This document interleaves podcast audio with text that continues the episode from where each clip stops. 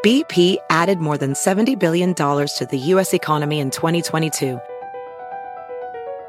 Investments like acquiring America's largest biogas producer, Archaea Energy, and starting up new infrastructure in the Gulf of Mexico. It's and, not or. See what doing both means for energy nationwide at bp.com slash investing in America. The legends are true. But overwhelming power! The sauce of destiny. Yes! The most legendary sauce has arrived as McDonald's transforms into the anime world of WickDonald's. The greatest flavors unite in all new savory chili McDonald's sauce to make your ten-piece Wick Nuggets, fries, and Sprite ultra-powerful. Unlock manga comics with every meal and sit down for a new anime short every week only at WickDonald's. Ba-da-ba-ba-ba, go! And participate in McDonald's for a limited time while supplies last. You and Betty and the Nancys and Bills and Joes and Janes will find in the study of science a richer, more rewarding life. Welcome to Inquiring Minds. I'm Indra Visconti. This is a podcast that explores the space where science and society collide. We want to find out what's true, what's left to discover, and why it matters.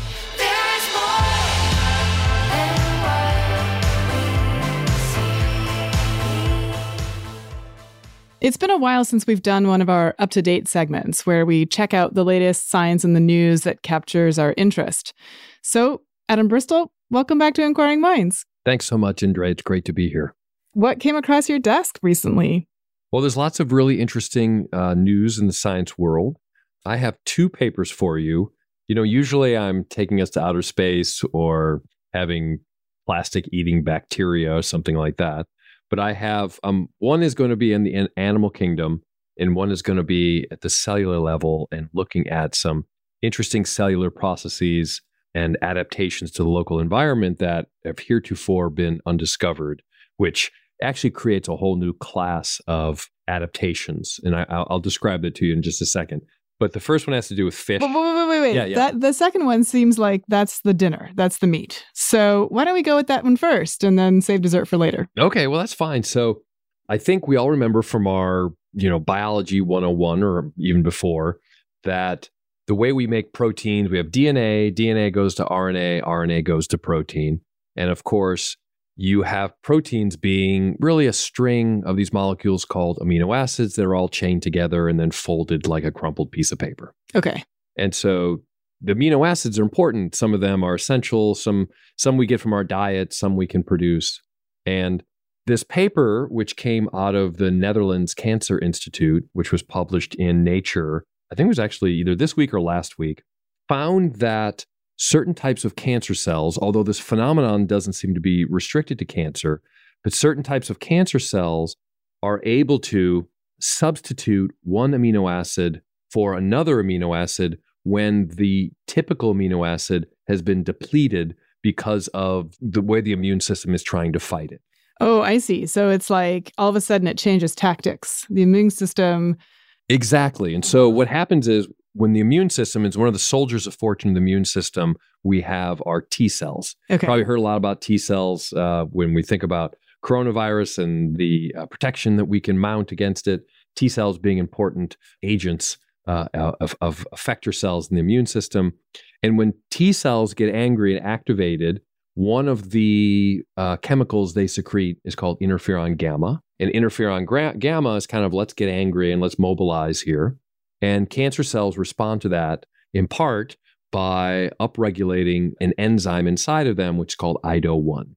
And I D O one does a lot of things, but one thing that we know it does is that it actually will start to deplete the amount of tryptophan, an amino acid, inside the cancer cell. Hmm. And so the question would be, That's well, like starving it. Yeah, well, it's changing. It's it's, it's known to be changing the m- m- the cellular metabolism. Got it. So the question would be is what happens to all those proteins that the cell would normally make and use that would that utilize tryp- tryptophan? Yeah. Well, it turns out they have an alteration they can do where they can start substituting phenylalanine, huh. another amino acid. And the reason why that is cool is because now the proteins are different, right? Because where they normally would have had a tryptophan, you can substitute a phenylalanine. The reason why this is cool because most of these types of alterations are genomically encoded, right? They're mutations. Sure. They're called mutants. So this group is now classifying this type of induced alteration in proteins, substitutants. Huh. Instead of mutants, they're substitutants. I know it's like highfalutin substitutants, but that the point is, is that, exactly. The point is, is that this is a kind of flexible metabolic change that is not encoded in the genes, but rather is some kind of wizardry through the, the, the enzymatic activity inside the cell. So that that is all discovered, and there's a lot of implications for cancer in this, but what's cool is that it shows, it seems to be much more widespread, because there are lots of things where these substitutant, if I think I'm pronouncing that right, but it's like, it's supposed to be the substitute mutant, right? The substitutant, these types of proteins which they can identify are actually found more stably in the proteomes of cells in a lot of different spaces if they're kind of diet-induced changes or some sort of other change, like if Charcot-Marie-Tooth syndrome, which is neuromuscular syndrome, if you think of changes with aging or certain, mm. uh, you know, like different types of restriction diets or depletion diets, like you can actually induce these types of substitutant activities in cells. So it just seemed to me from reading it, and, and truth be told, it's a very dense paper, and I think it's kind of cracking open a whole new space in cell biology that is heretofore, you know, kind of unappreciated and undiscovered. So mm. it really feels like it's the thin end of the wedge of a really, a really important area of cell biology. Wow, that sounds really interesting. Maybe like a whole new way of thinking about fighting cancer. It possibly, Definitely. and, yeah, and just knows? understanding how cells, you know, kind of adapt to their local environment or the actually the intracellular environment. And, and I guess if you understand what's causing them to have certain types of amino acid depletions, then you can probably start to make that link. I guess the question that comes to me right now as we're speaking about it is, is the tryptophan to phenylalanine substitution the only one? Or are there other amino acid substitute pairings that can also be a substitutant? Hmm. And I think that this is going to be a field we'll probably hear more of. The paper is called Tryptophan Depletion Results in Tryptophan to Phenylalanine Substitutants. And the senior author here is, I guess it's Reuven Agami.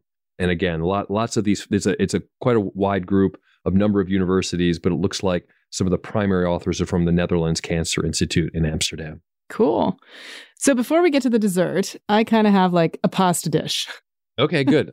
Yeah. um. So on the show in the past, uh, I interviewed Angus Fletcher, who's a professor of story science, which is already one of the, like the coolest things, right? If you can like be a professor of story science, that sounds awesome to me.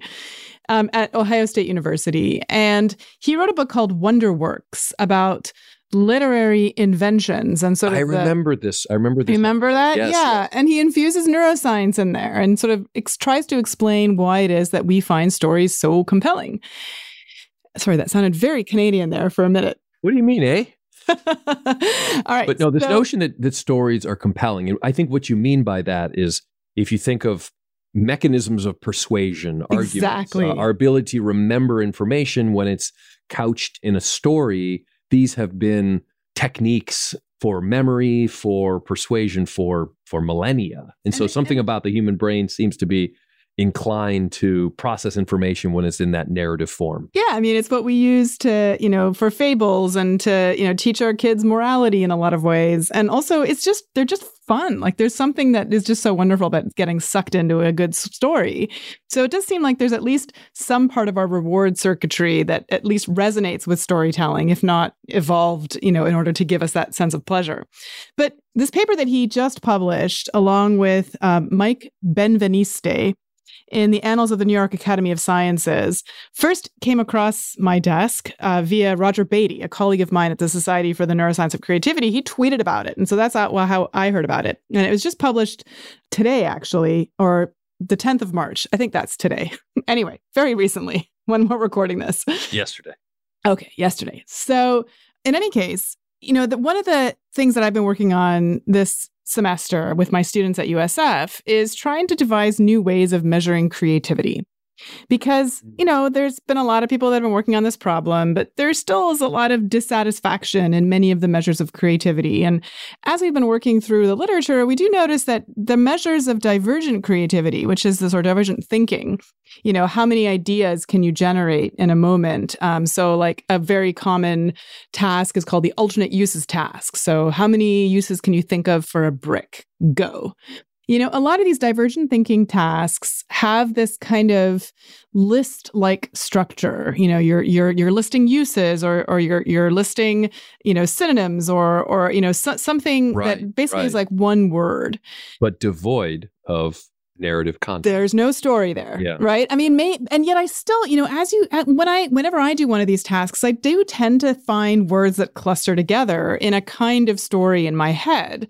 You know, so like if I start thinking about a brick, I might start thinking about it as a doorstop, and then I picture the doorstop and think about what else the brick could then be used for in that kind of same environment, and what would happen if I kicked the brick. Well, that would hurt. But anyway, you get the picture.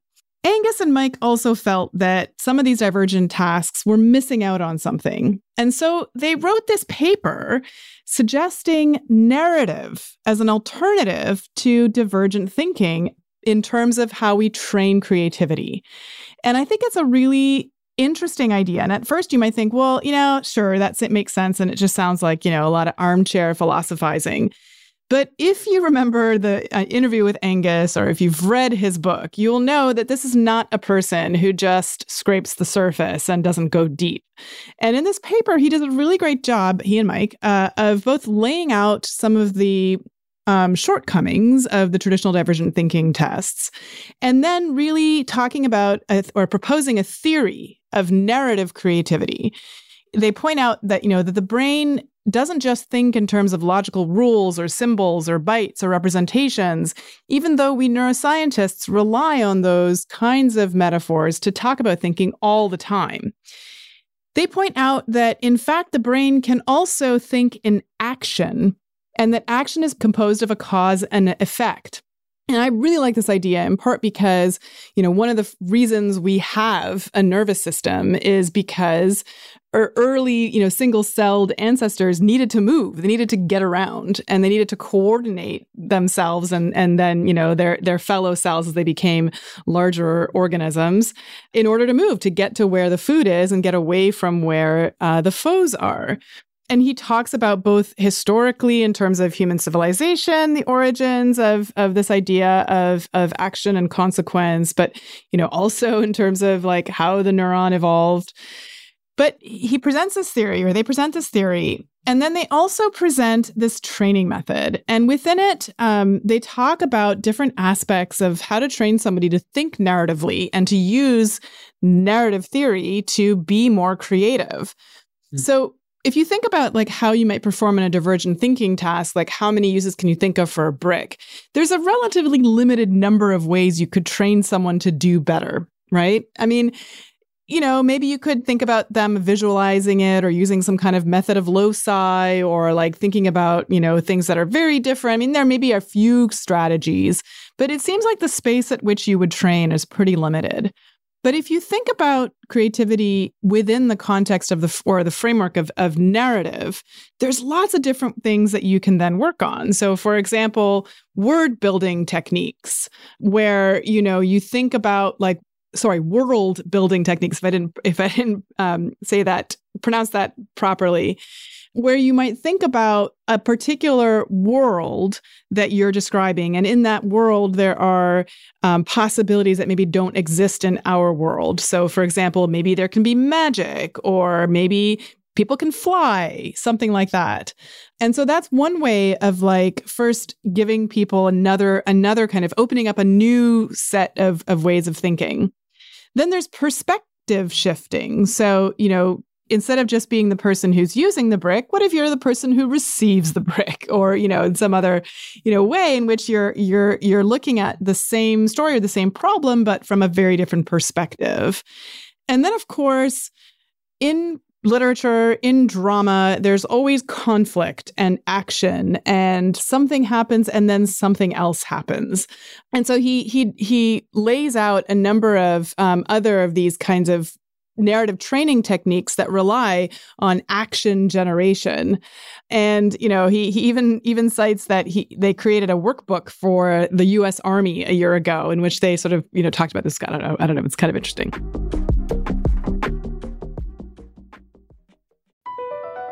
Across America, B P supports more than two hundred seventy-five thousand jobs to keep energy flowing. Jobs like updating turbines at one of our Indiana wind farms, and producing more oil and gas with fewer operational emissions in the Gulf of Mexico. It's and, not or. See what doing both means for energy nationwide at bp.com slash investing in America. Professional welder Shayna Ford used V R training developed by ForgeFX to hone her skills as a welder. The more time that you spend practicing it, that's what separates a good welder from a great welder. V R training can help students like Shayna repeatedly practice specific skills. Virtual reality definitely helps because the more muscle memory that you have, the smoother your weld is. Explore more stories like Shayna's at meta.com slash metaverse impact. The legends are true. But overwhelming power! The sauce of destiny. Yes!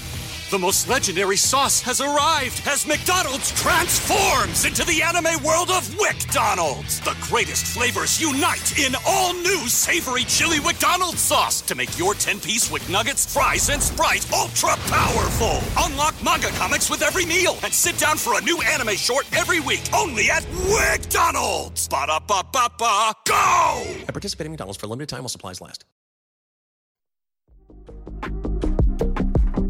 But anyway, I think it's a really interesting paper if you're interested in measuring creativity.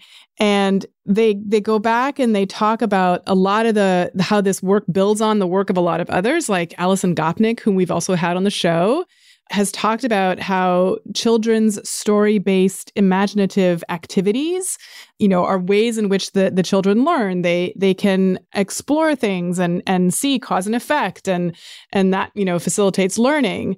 So this provides a way to sort of capitalize on some of those kinds of ideas in terms of training kids uh, to be more creative. There's something like, you know, Ang- Angus is, is is nothing if not exhaustive. There's like seventeen of these ways in which the narrative approach can address gaps and contradictions in current research. Anyway, it's a it's a long paper, but it's beautifully written, uh, as it should be for a professor of story science. And it really, I think, opens up a whole new set of ideas, not only for creativity researchers, but ultimately for educators and anyone who's really interested in making themselves or their employees or, you know, their children more creative. So I guess I have a few thoughts. I mean, one is the way you describe it. Some of the techniques sound reminiscent of some of the techniques that are taught to, say, writers to get out of writer's block, mm-hmm. right? To sort of shift your frame of reference. Yeah, just just shake yourself up so that you can, you know, continue forward in some creative endeavor. Yeah. So it sounds like he's been inspired by those. But I just want to understand. So he's not advocating going away from some of the traditional measures of creativity, but it's about ways at the, like the ways that you can perform almost better on traditional measures, but because the techniques are almost enhancing your output. You can use the same measures of creativity to measure your output, but you now you have a way, you have strategies to perform better on traditional measures of creativity. Is that, is that? Yeah, that's right. And, you know, I, I, you know, because I'm kind of glossing over a lot of the paper, I kind of just want to, you know, he's got three conclusions that he outlines that I think are important. Um, and this is sort of what he thinks that the narrative theory field, which has not really been applied to creativity research, is still a, a long-established and, and respected field of, of academic inquiry. And now he's suggesting we should apply it to creativity research, for one, because it offers a rigorously mechanistic and empirical approach to that kind of research that still preserves some of the breakthroughs of early creativity researchers, but also sets up uh, um, opportunities for both training and assessment. And that it goes beyond just this computational model of cognition that a lot of us cognitive neuroscientists get stuck in it. And that allows us to more fully account for, you know, all of the observed creative potential of the human mind And I think it it will feel, it, it will sort of pass the sniff test uh, for a lot of people in the world, too, who sometimes when they look at our tests of creativity, just think, but that does not feel at all like how I'm creative in, you know, in, in my in my real world life. So I think it provides potential for a lot more ecological validity. And then he also suggests that it can resolve gaps and inconsistencies in current creative theory, um, including the fact that this emphasis on logical mental processes like divergent thinking don't really explain how young children are creative. And in fact, you know, that they're not very good often at these divergent thinking tasks, and yet they often excel at other forms of creativity. So I think kind of bringing together the literature on young kids and adults through this like narrative theory lens is one way of getting a, a deeper understanding of like how creativity, you know, should be taught and how it develops in a brain. Yeah. Well, it sounds like this might deserve a return uh, appearance on the podcast. Yeah. I'll be reaching out to Angus. Great. Great. So I think it's time for dessert. Yeah, definitely. So this is a paper that was in a recent issue of the Journal of Experimental Biology. It came from a research group out of the Ben Gurion University in Israel. Uh, Ronan Segev uh, is the primary author. And they're broadly interested in object recognition and really, you know, visual processing. Okay. And if Doesn't you take a step like dessert back, yet. Well, hold on. If you take a step back, it's super important stuff, it right? Is, I mean, you're right. Visual processing, understanding how it works is not just intrinsically interesting because we are visual creatures and we can do some amazing things very quickly in processing complex images, right? I mean, mm-hmm. I'm looking at you now and you are your face is shaded perhaps in a way that I've never seen it shaded before. Mm-hmm. And yet I easily recognize you as mm-hmm. you. Mm-hmm. And yet it's a novel stimulus. And if you think of the quantum leaps forward that computer vision has achieved and using machine learning models mm-hmm. to do some of these same things, this is enabling lots of cool stuff and perhaps, perhaps uh, dystopic stuff in the future around these uh, these principles. So, so I think the topic is interesting, but why this one caught my eye is because they studied a particular type of fish called archer fish. Okay. Which, if you just think for a moment of their name, archer fish hunt by shooting projections of water at, you know, basically uh, insects that are at the, the the water's surface, even flying over it. So wow! So they like they archers. like drown them in the in the sky. Yeah, they they basically knock them into the water. Oh wow! Through this, you know, surface to air missile of huh. water, and then they eat them. They're like the snipers of the pond. Pretty much. Okay. Pretty much.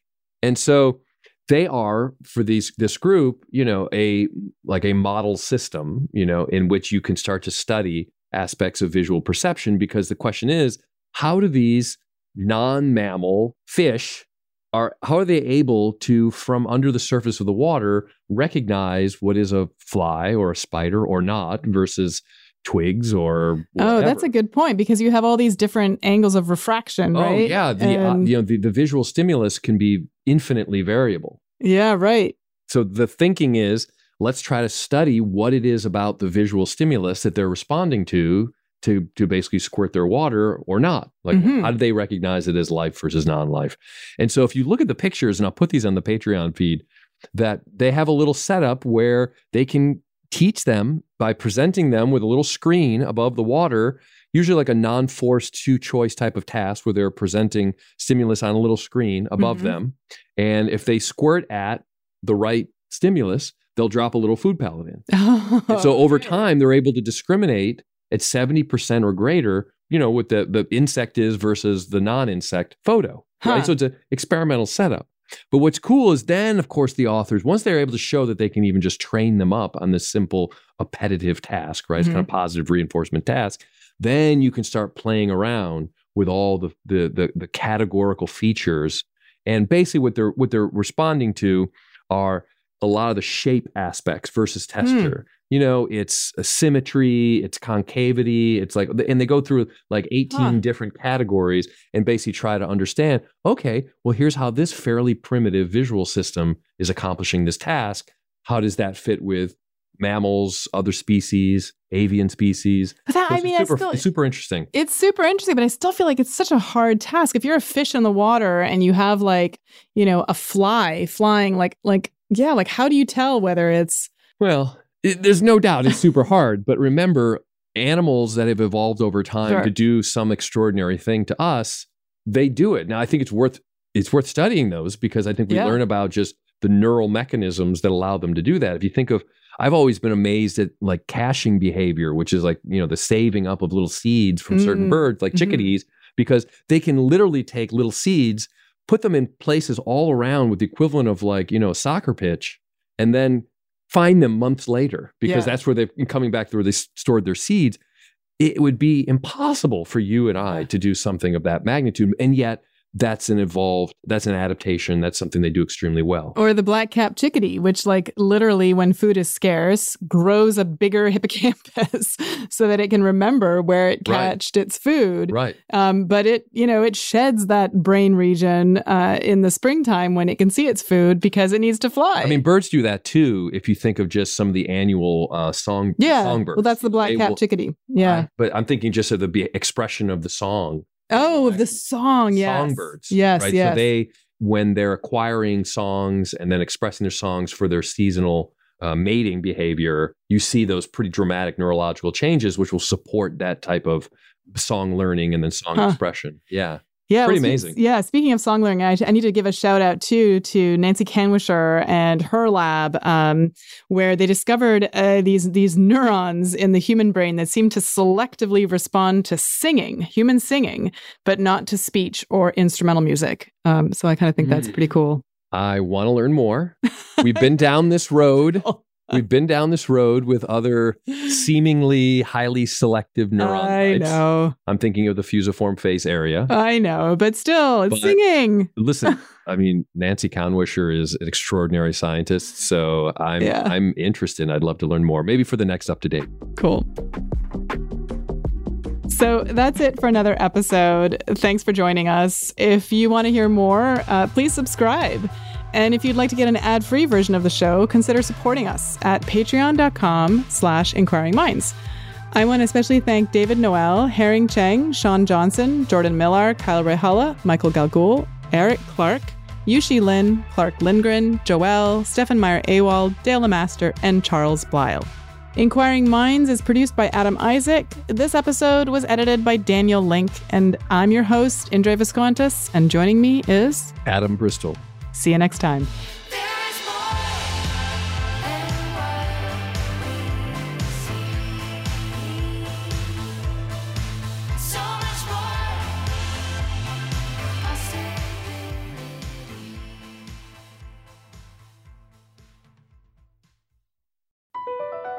B P added more than seventy billion dollars to the U S economy in twenty twenty-two. Investments like acquiring America's largest biogas producer, Archaea Energy, and starting up new infrastructure in the Gulf of Mexico. It's and, not or. See what doing both means for energy nationwide at bp.com slash investing in America.